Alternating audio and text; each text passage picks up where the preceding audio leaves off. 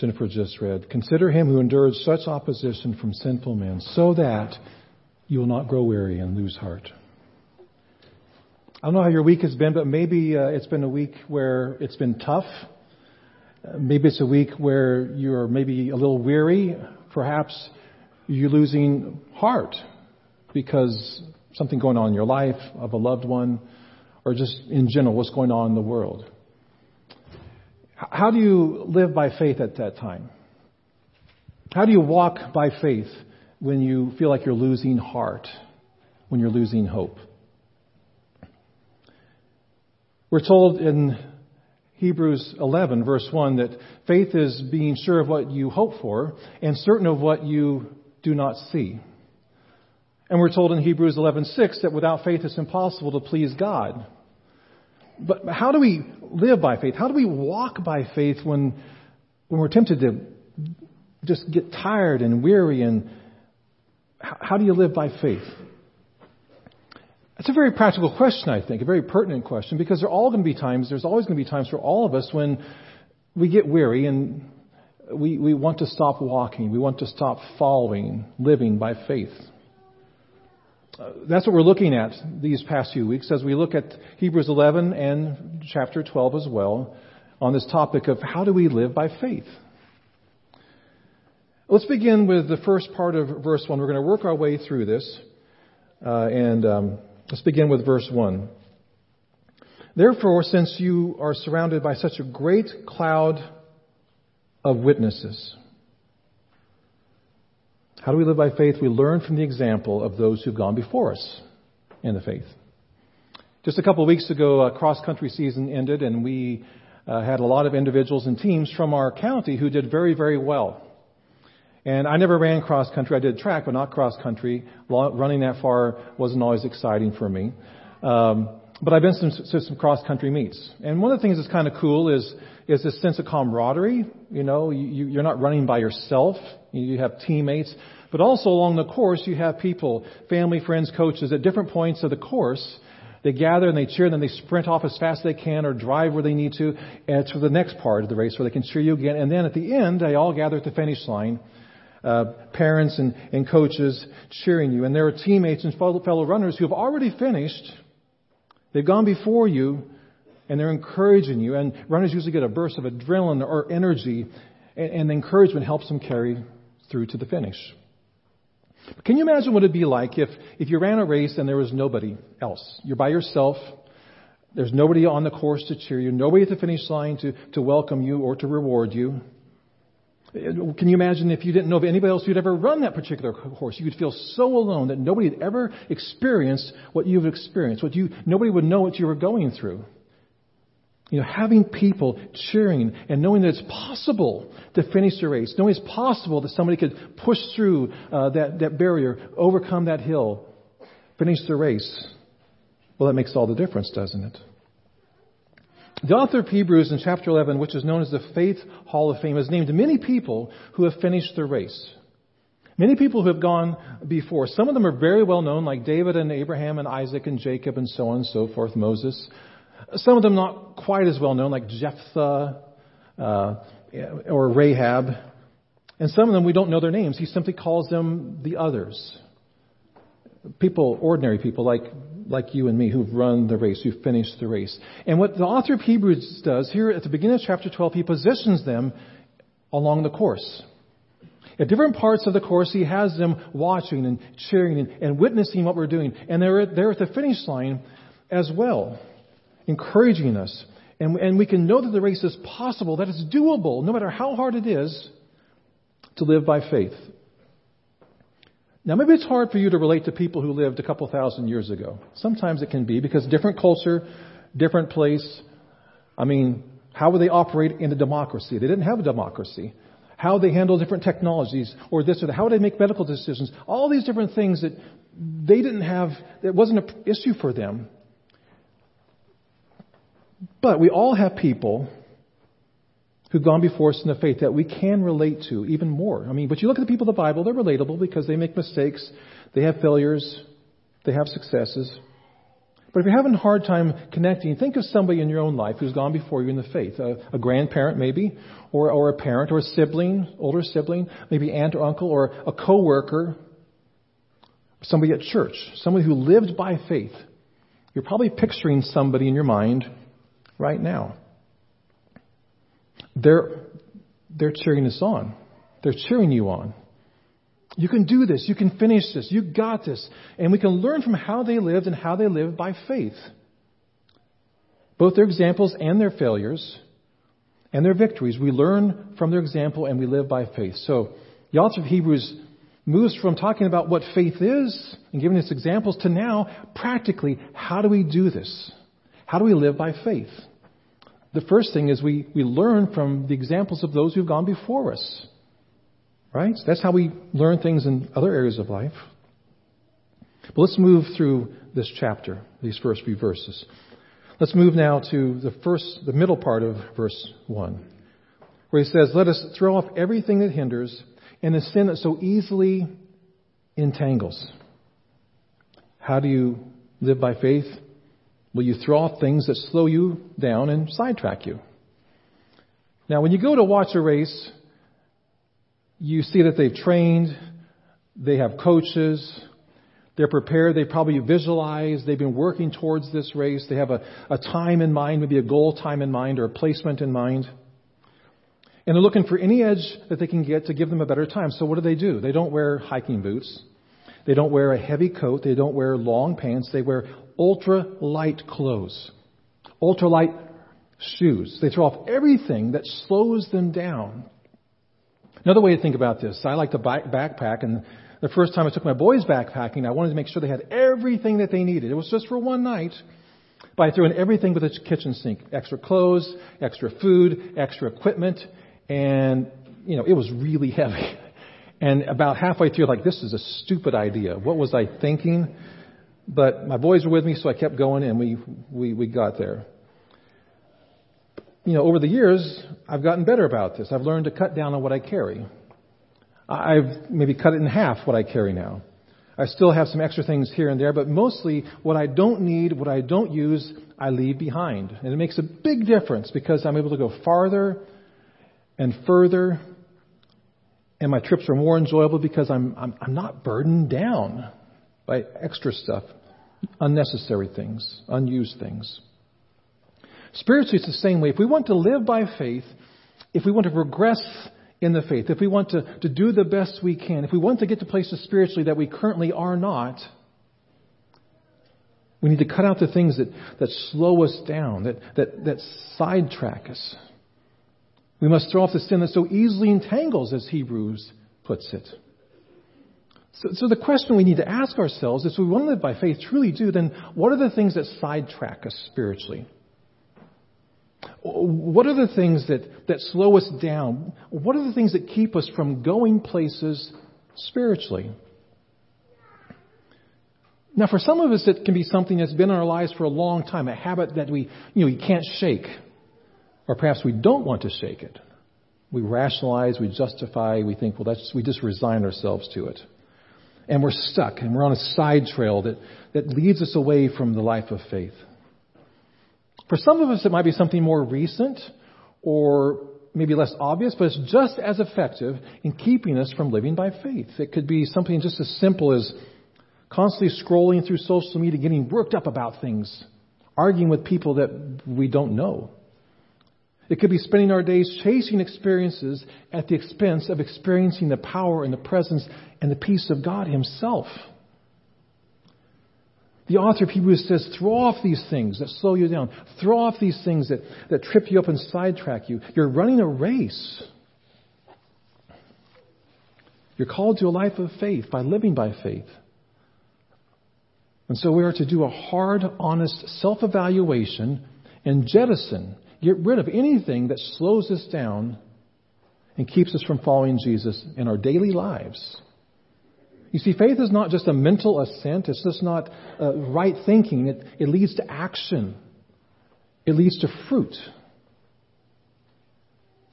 Let's take a look now at the last part of chapter 1, where he writes, And let us run with perseverance the race marked out for us. How do we live a life of faith? We stay on the course until the race is done. You know, just uh, a week ago, uh, yesterday, uh, hundreds of people were in Salina to run the Crossroads Marathon, Half Marathon, and 4.01k race. Um, I know some of you ran. Uh, I did not, but that morning, uh, Nancy, my wife, and I were taking our morning walk, and a couple different places we crossed the course. And there were, there were volunteers and orange cones and police cars and officers at different places. Why? So that people wouldn't get lost, so they wouldn't get hurt or confused or turned around. I mean, it wouldn't have worked if the race course wasn't clearly marked out. If it hadn't been, people would have started giving up or thinking they were done when they really weren't. So the course was clearly marked out. And I'm sure most runners looked at the map ahead of time, or they drove the course, or at least walked parts of it and checked it out so they knew what was coming. They knew where the course was. It's hard to hang in there and finish if you don't know the boundaries of the course and where the finish line is. If we want to live our lives by faith, we are to stay the course. We don't give up and try to take shortcuts. There are no shortcuts spiritually. We, we don't sit down and say, I'm too tired, I give up, this is too hard. We don't change the parameters of the race. And this is something that is a real tendency for a lot of us to do. I'll obey God in this area of my life, but not in those areas. I'll live by faith here. I'll trust God with this, but not with that. So we change the parameters of the race. But the race is laid out clearly in advance. The course is set far before we're born. What did Jesus say? Take up your cross and follow me. Jesus said, if you want to save your life, you have to give it up. Solomon said, Trust in the Lord with all your heart and lean not on your own understanding. In all your ways acknowledge Him, and what? He will direct your path. Your, he, will, he will direct your, your course. So we don't change the course because we don't like it or because it's challenging. We run with grit and determination. We persevere. Let's move on to verse 2, where we read, Let's fix our eyes on Jesus, the author and perfecter of our faith. This seems very basic, but it's so crucial, and it's so easy not to do this. How do we live a life of faith? We focus on Jesus. We set our eyes on Jesus. When it gets hard and when we doubt where the race course is taking us, when we're tempted to give up, we focus our eyes on Jesus. Why? Because we read this we remember what he did for us. The second part of verse 2 Jesus, for the joy set before him, endured the cross, scorning its shame, and sat down at the right hand of the throne of God. So consider him who endured such opposition from sinful men, so that you will not grow weary and lose heart. When we, when we get weary, when we want to lose heart, we start to lose heart, we focus our eyes on Jesus. Remember what he did for us. But when the race course is smooth and easy sailing, when it's flat and fast, or maybe it's a gentle decline and we're really picking up momentum in our lives, we focus on Jesus. Why? Lest we think we don't need Him. Lest we think we're responsible for how well it's going. Lest we become full of ourselves. And Instead, those times we're likely to trip and fall or wander off course. Now, I, I, I, used, I used to run a number of years ago, quite a bit. And more times than I like to admit, I'd be cruising along, feeling great, beating my time, I'll look over here, look over there, start to gaze around, and trip on a tree root, trip on the sidewalk, trip on a pothole or a curb, and then jump up real fast, hope nobody saw you. We look to Jesus and remember that He is the one who is the author and perfecter of our faith. That means that He is the one who started our faith. He brought us to life. It's not of our own doing, and He's the perfecter of our faith. He's the one who will bring to completion what He started in our lives. He's the one who died for us. He's the one who brings life. He's the one who will help us finish the race. So, like the old song, we are to turn our eyes upon Jesus. And we look full in His wonderful face. And then what happens? And the things of this world will grow strangely dim in the light of His glory and grace. How do we run the race of faith? How do we live by faith? Next, let's take a look at verse 11.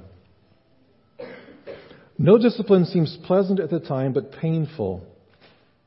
Later on, however, it produces a harvest of righteousness and peace for those who have been trained by it.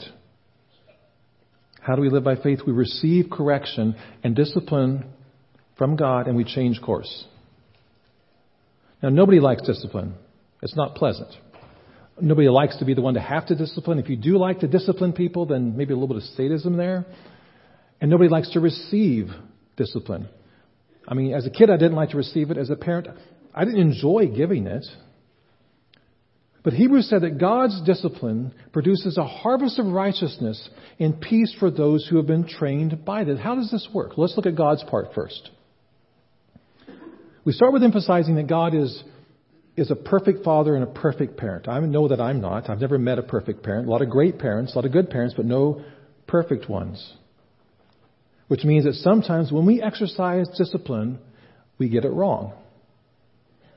If we discipline out of anger or frustration, if we lash out and overreact, if the punishment does not fit the crime, then we got it wrong. But God, despite what we often think, or wonder about, God doesn't get it wrong. We're told in verse 10 God disciplines us for our good so that we may share in His holiness, so that we become like Jesus Christ, like Him. And so the picture of God that we have is that even when He disciplines us, even when He lets us suffer the consequences of our own choices, our sin, He does so out of love. He does so with, with a purpose so that we'll become more like Jesus and share in his holiness. Isn't discipline, isn't that sort of how it works with us and our kids? We correct, we warn, we discipline, not because we don't want our kids to have fun, not because we enjoy seeing them have pain, but because we love them and we want what's best for them. Which sometimes means allowing them to learn from their mistakes, which causes pain for them, but also causes pain for the parent. You ever think about that? I mean, when we're going through something difficult uh, as a result of our choices and our mistakes or sins, we focus on our pain, our suffering, but God gains no pleasure from that. God doesn't shake his head in frustration, in anger. You're getting what you deserve. Grow up. I told you so. I warned you. If you're a child of God, God's heart is broken. God feels pain when we're disciplined because He loves us.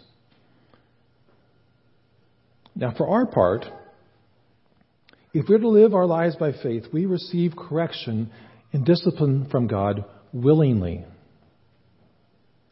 Seems obvious, but that's not the way it often is, is it? I mean, one of the most frustrating things as a parent is when a kid doesn't learn. They stubbornly persist in a behavior or an attitude that's hurting them that's putting them on the wrong course.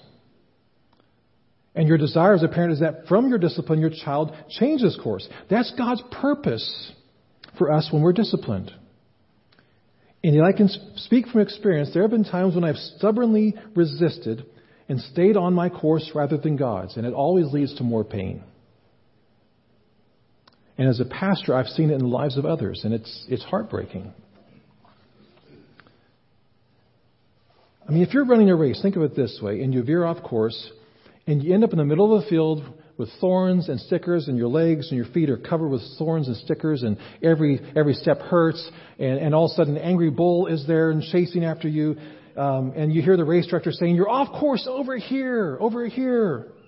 You're making things harder for yourself. It's not safe there. You can keep running, and it'll get worse for you, or you can listen to the race director turn around, get back on course, and finish the race strong. If we are to live a life by faith, we must trust that God is good, that His ways are good, His purposes are good. And when we do, we receive His discipline, we learn from it, and we, we change course, we change directions. We follow His direction, which is what we call repentance. Almost done here. How do we live by faith? we remember what the point of the race is. Hebrews says, later on, it produces a harvest of righteousness and peace for those who have been trained by it. You know, it's hard to finish a, a task, much less a race, if you don't know the point of what you're doing. I mean, just busy work. It drives you nuts, doesn't it? I want to know what I'm doing is going to make a difference. I don't, I want to know why it's good for me, why I should do this. And the point of the Christian race, the point of living by faith is that it gives us, it gives us peace with God and with each other and with ourselves. The point of the race is that we're made righteous, not in our own good works, but we're right with God and right with others because of what Jesus has done for us by faith. And if we live by faith, and if we allow God to do His work in our lives, we will know that peace and we will have that purpose. And we'll bring glory to God, which is the point of the race, isn't it? So, how do we live by faith? We learn from the examples of those who've gone before. We throw off anything that slows us down or sidetracks us. We stay on the course until the race is done. We don't change the parameters. We focus on Jesus especially when it's going well, we receive correction and discipline from God and we change course and we remember what the point of the race is. So the race has started. Run it well. Run it by faith. Let's pray. Father, we're grateful for your love and your mercy. We thank you for the example of those who've gone before us in the scriptures, but also people in our lives. Oh, we thank you, Lord, that um, you're a God who loves us so much that you you um, you discipline us and and, out of love to to so that we won't pursue paths that take us into pain and and and, and a lack of peace and, and alienation and lack of fruit. Lord, help us to keep our eyes focused on you, Jesus. Help us to keep our eyes focused on you and to run our race with perseverance, knowing that you are there with us, that you're cheering for us, and that through your Spirit we will get to the end. In Jesus' name, amen.